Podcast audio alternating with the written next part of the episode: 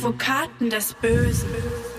Herzlich willkommen zu Advokaten des Bösen, ein True Crime Podcast, in dem Strafverteidiger ihre eigenen wahren Fälle erzählen. Mein Name ist Simone Danisch, ich bin Journalistin, Radiomoderatorin und True Crime Fan. Wir öffnen heute die letzte Akte vor unserer Sommerpause und diese Akte öffnet mit mir gemeinsam heute Hans Reinhardt. Hallo, schön, dass du da bist. Ja, hallo Simone, ich freue mich auch. Etwa zwei Monate Sommerpause stehen uns hier bei Advokaten des Bösen bevor. Bisschen Urlaub, bisschen durchatmen, was diesen Podcast angeht. Tragt es euch einfach jetzt schon mal in den Kalender ein. Am 5. September sind wir wieder zurück. Alternativ folgt unserem Podcast da, wo ihr ihn hört, dann verpasst ihr sowieso keine Folge. Jetzt öffnen wir aber noch eine Akte und ich finde es schön, dass du uns so eine richtige Nuss zum Knacken gibst, Hans, so kurz vor der Pause. Ich kann euch nämlich jetzt schon sagen, der Fall wird ziemlich frustrierend, was seine Hintergründe angeht, aber gleichzeitig wird er auch absolut kurios und absurd.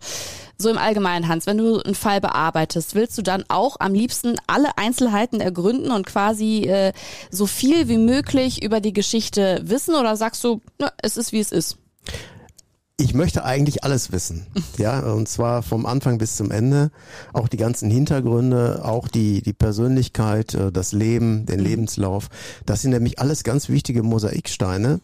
Nur dann kann ich auch beurteilen, welche Verteidigungsstrategie fahre ich denn jetzt? Mhm. Ist es sinnvoll, sich zur Sache zu äußern, sich einzulassen oder lieber zu sagen, ich schweige, nemo teneto, niemand braucht sich ja selber belasten und da hat man ja das Recht zu schweigen.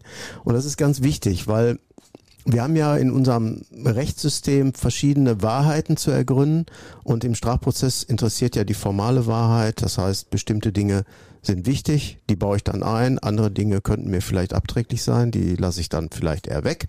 Und ähm, deshalb ist es ganz wichtig, gerade wenn ich eine Aussage zur Sache mache und vorbereite, mhm. dann muss ich A, die Aktenlage kennen, aber B, auch das, was vielleicht nicht in der Akte steht, denn genau das kann mir ja dann auf die Füße fallen. Wenn dann plötzlich in der Gerichtsverhandlung irgendetwas zutage tritt, irgendwas rauskommt, ähm, was ich vorher nicht wusste, dann hätte ich vielleicht ganz anders agiert.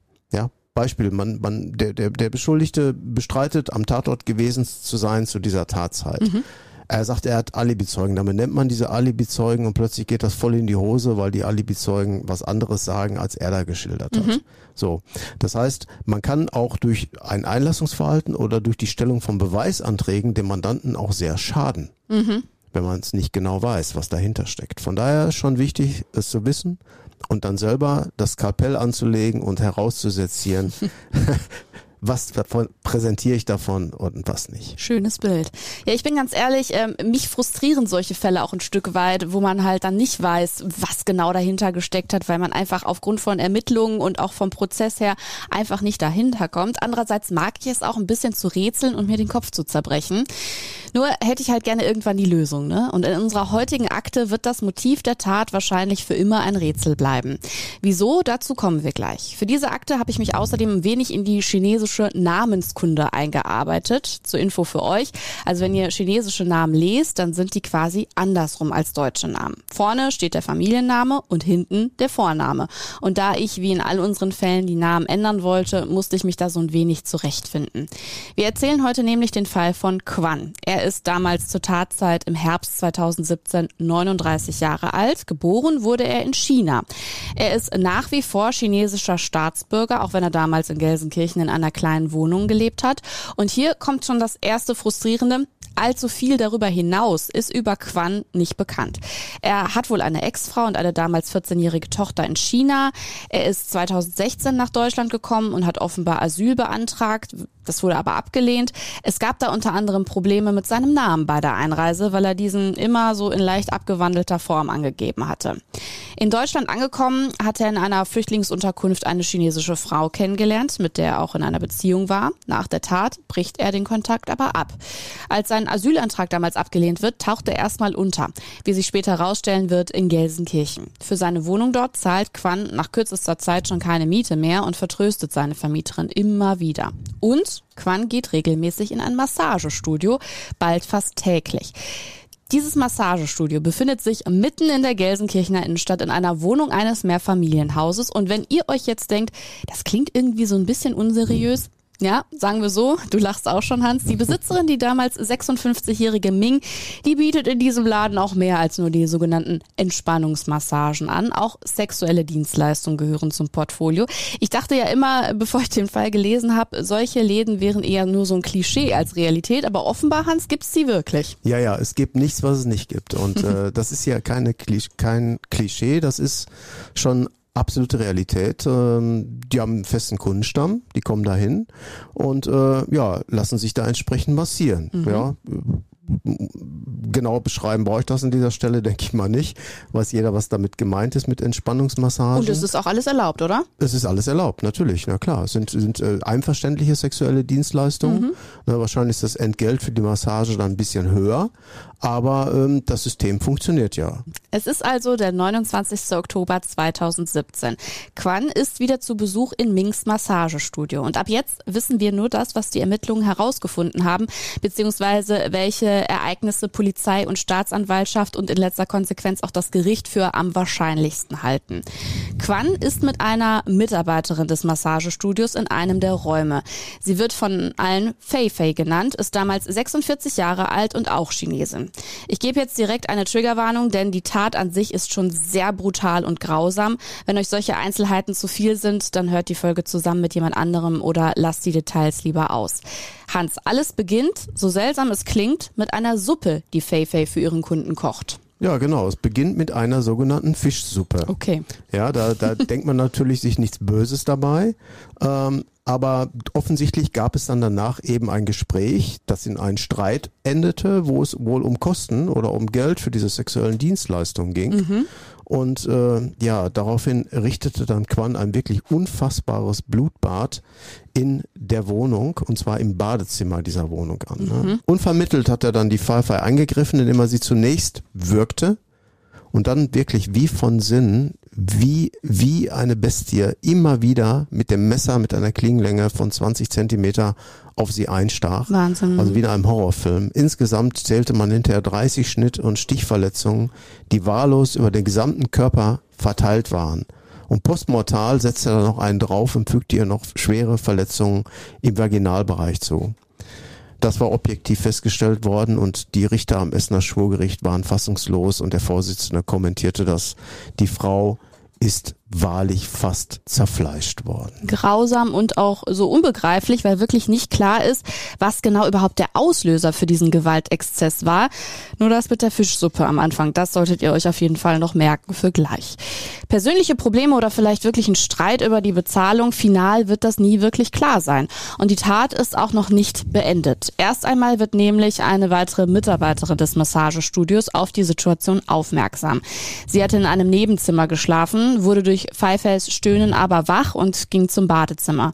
Und da sah sie dann Quan von hinten über Pfeifers Körper gebeugt. Noch bevor sie richtig begreifen konnte, was dort überhaupt vor sich ging, flüchtete die Frau nach draußen und auf dem Weg lief sie noch ihrer Chefin Ming über den Weg und sagte ihr, was im Badezimmer vor sich ging, Hans. Und nun geht auch Ming dorthin. Ja, objektiv kann man sagen, er fühlte sich entdeckt. Noch vor dem Badezimmer wurde dann auch Ming ebenfalls von ihm angegriffen und attackiert und auch ihr wurden zahlreiche, letztendlich dann auch für sie tödliche Messerstiche versetzt. Und dann hat er es weitergesucht. Er flüchtete dann sofort aus dem Massagesalon. Nicht nur aus dem Massagesalon flüchtete Quan, er verlässt sogar die Stadt und das Bundesland. Er flieht nach Oberbayern, heuert da unter falschem Namen in einem China-Restaurant an, wo er zunächst arbeitet. Die Ermittler konnten aber in dem Massagestudio zahlreiche Spuren von Quan sichern. Außerdem fanden sie seine blutverschmierte Kleidung zum Beispiel in mehreren Müllcontainern in der Umgebung. Kollegen in dem Restaurant erkennen schließlich das Bild von Quan, welches die Ermittler zur Fahndung auch in chinesischen Foren veröffentlicht hatten. Die Polizei nimmt Quan Ende November 2017 fest. Quan sitzt also in Untersuchungshaft. Wie wirkte er dort auf dich, Hans? Konntet ihr überhaupt kommunizieren oder hat er nur Chinesisch gesprochen? Ja, nee, ähm, es war ein Dolmetscher dabei und mit einer oder eine Dolmetscherin und mit der Dolmetscherin funktionierte das ganz gut, mhm. aber er war im Grunde der große Schweiger. Also mhm. er war wirklich verschlossen immer wieder peinlich, auch von eigener Scham berührt und wollte eigentlich nicht so richtig reden. Ähm, das ist natürlich dann schwierig für die Verteidigung, da irgendwie eine richtige Strategie zu entwickeln, wenn einer nicht groß was sagt. Mhm. Man hat ja die objektiven Erkenntnisse. Und äh, aber es geht nicht nur objektive Dinge, sondern auch, was war in seinem Kopf los. Mhm. Und es wirklich, es interessierte ja wirklich auch, warum ist das geschehen? Was sollte das Ganze? Mhm. Nur vielleicht um einen Streit für, für, für um 20 oder 30 Euro in so, wegen, wegen so einer Massagedienstleistung, kann man sich eigentlich kaum vorstellen. Ja. Ne? Und es wurde ja auch wild spekuliert dann, was kann dahinter stecken. Ne? Mhm. Einmal hatte man im Verdacht, die Triaden stecken dahinter, also, also letztendlich äh, die chinesische Mafia, Mhm. die wollte also ein Exempel statuieren, da wäre irgendwas unregelmäßig gelaufen, die hätten nicht genug Geld abgeführt oder kein Schutzgeld abgeführt und dann schicken die mal jemanden vorbei und der wollte angeblich so ein Exempel statuieren, dass das überall die Runde macht nach dem Motto, passt auf, wenn ihr unehrlich mit uns umgeht, dann passiert sowas hier. Mhm. Ja, äh, deshalb auch diese schweren postmortalen Verletzungen. Mhm. Andere Variante war, man sagte, das war eine Eifersuchtsgeschichte, der hatte vielleicht ein Techtelmechtel mit einer der beiden Mhm. und plötzlich ist da jemand durchgedreht, dann gab es einen erheblichen Streit und dann ist er in einen, einen Affektrausch geraten und hat dann um sich gestochen. Das ist auch eine mögliche Variante. Dann gibt's natürlich noch die, die Fischsuppe letztendlich. Mhm. Ne? Ich bin vergiftet worden oder aus irgendwelchen Gründen, meinem Kopf ist dann durcheinander, etwas durcheinander geraten. Genau, dazu kommen wir gleich. Ähm, meinst du das Schweigen von Quan und auch dieses, ähm, ja, sich sehr für die Tat schämen, hat vielleicht auch so ein bisschen so einen kulturellen Hintergrund? Definitiv, definitiv, das merkte man auch. Ja, vielleicht sehe ich es falsch, aber ich, meine Erfahrung ist, dass Asiaten ja im normalen Umgang sehr ruhige Mhm. Menschen, sehr zurückhaltend sind eigentlich, sehr höflich auch auftreten. So war das auch. Er war ausgesprochen höflich. Das muss man so sehen. Äh, aber die Tat, die da passiert ist, passte natürlich überhaupt nicht dazu. Ne? Die verleiht natürlich dann einem Täter ein völlig anderes Gesicht. Der Fall kommt vor das Essener Schwurgericht. Auch dort wird es kein Geständnis von Quan direkt geben, auch keine näheren Erläuterungen zur Tat oder dem Motiv. Dafür kommt das Geständnis auf anderem Wege, Hans, und zwar per Brief. Ja, das war besonders kurios und habe ich auch so noch nicht gehabt. Ähm, der Brief wurde abgefangen, er hat da so einen Brief geschrieben und Briefe unterliegen ja der richterlichen Briefkontrolle. Das war ihm so selbst gar nicht klar. Und äh, er hatte also einen Brief verfasst an unsere damalige Bundeskanzlerin Angela Merkel. Kurios. Ja, und da hieß es dann wörtlich wie folgt.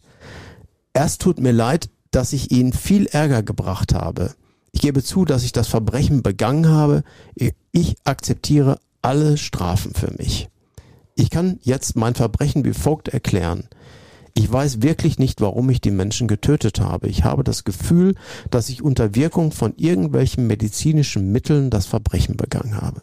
Ich weiß wirklich nicht, warum sowas passiert ist. Ich kann es überhaupt nicht verstehen. Das war die Tatsache an dem Tag. Ich ging zur Massage. Danach wollte ich wieder gehen. Sie, also eine der beiden, die Pfeifei wohl, ließ mich nicht weggehen und hat mich gefragt, ob ich Hunger habe. Ich habe ihr gesagt, dass ich keinen Hunger habe. Sie glaubte nicht und wollte unbedingt für mich die Fischsuppe kochen. Ich habe gesagt, dass ich wirklich keinen Hunger habe. Aber dann hat sie doch eine Schüssel mit Fischsuppe gemacht und hingestellt. Aber ich habe nochmal klar gemacht, ich habe keinen Hunger.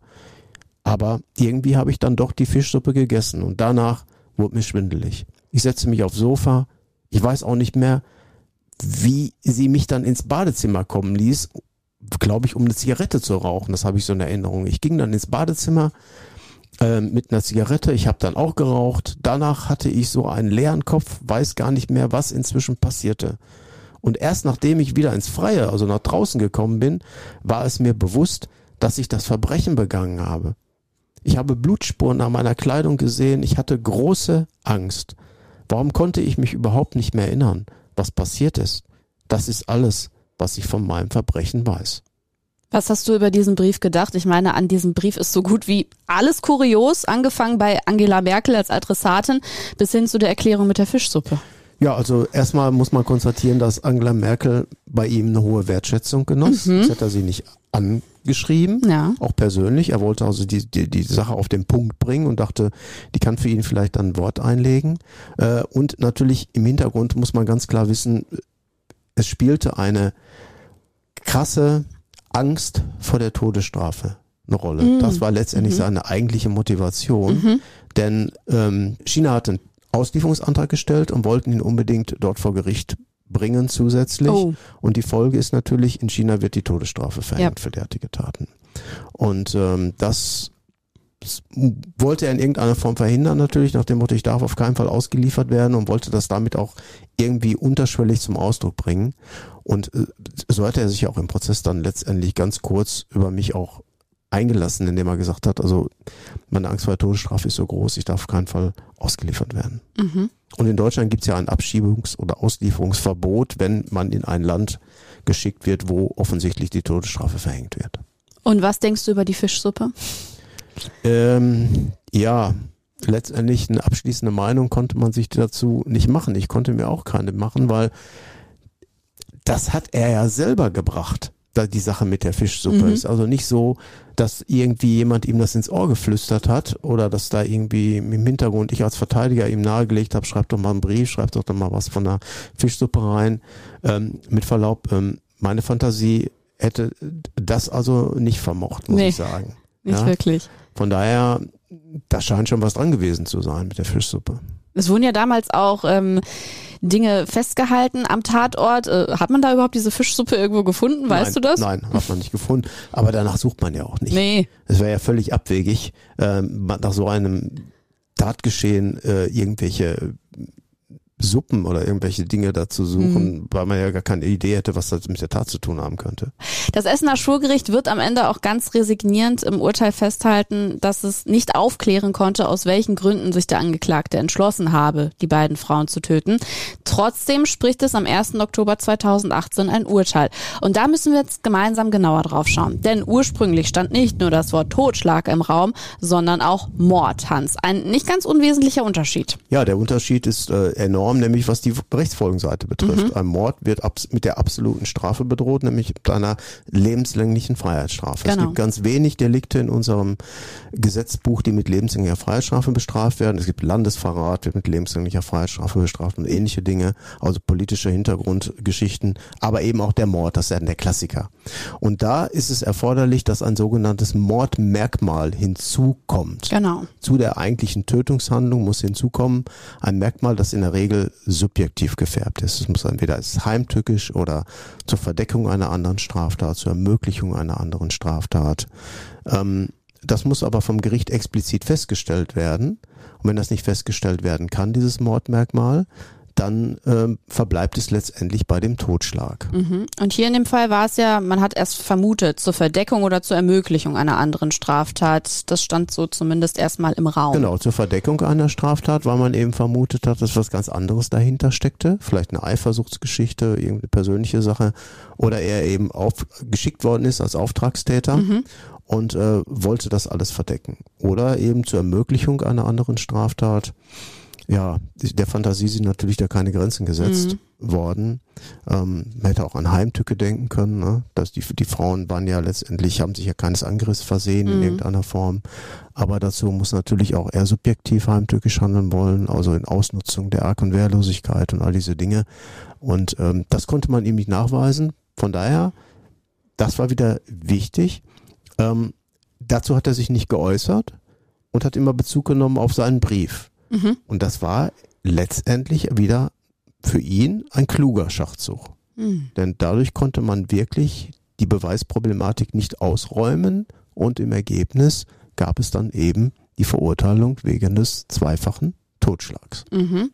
Und für den zweifachen Totschlag, der ihm zur Last gelegt wurde, gab es am Ende trotzdem ein beträchtliches Urteil. 14 Jahre Haft. Sitzt er die in Deutschland ab?